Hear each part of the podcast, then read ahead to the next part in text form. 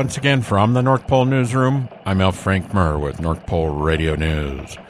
Last week we reported on Santa in Mexico, where he logged into SantaTrackers.net by way of an internet cafe.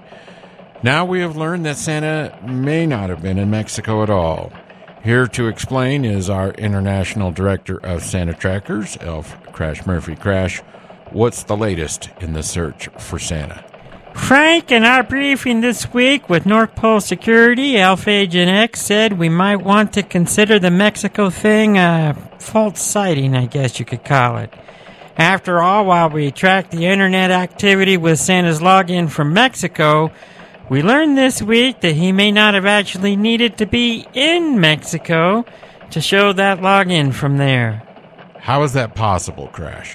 It's kind of technical, Frank, but I guess remote technology exists that allows a person to use a computer in one place while showing that the connection is actually coming from somewhere else.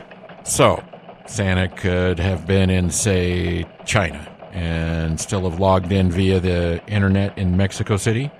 Yeah, I guess people do that kind of thing all the time, Frank, just as a means of not being tracked online. It's not unusual at all, is what I hear. Crash, does Santa have that kind of computer skill? Why does the North Pole Security Department think it's possible that Santa never went to Mexico? Well, they don't really know if he was there or not, Frank, but they sent the North Pole Navy there and a bunch of scouts and investigators and they came up with the big nothing burger else to suggest that Santa was there or otherwise.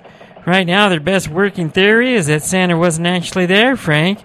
There's no evidence to support Santa in Mexico at all besides that login. There was no sightings, there's been no pictures, there's been nothing. We still have better evidence of all that coming from Asia, Frank. What kind of evidence? Yeah, we have several reports from Southeast Asia that are very strong, Frank. And there's a few pictures now and one very convincing sound recording. Sound recording? What do you mean?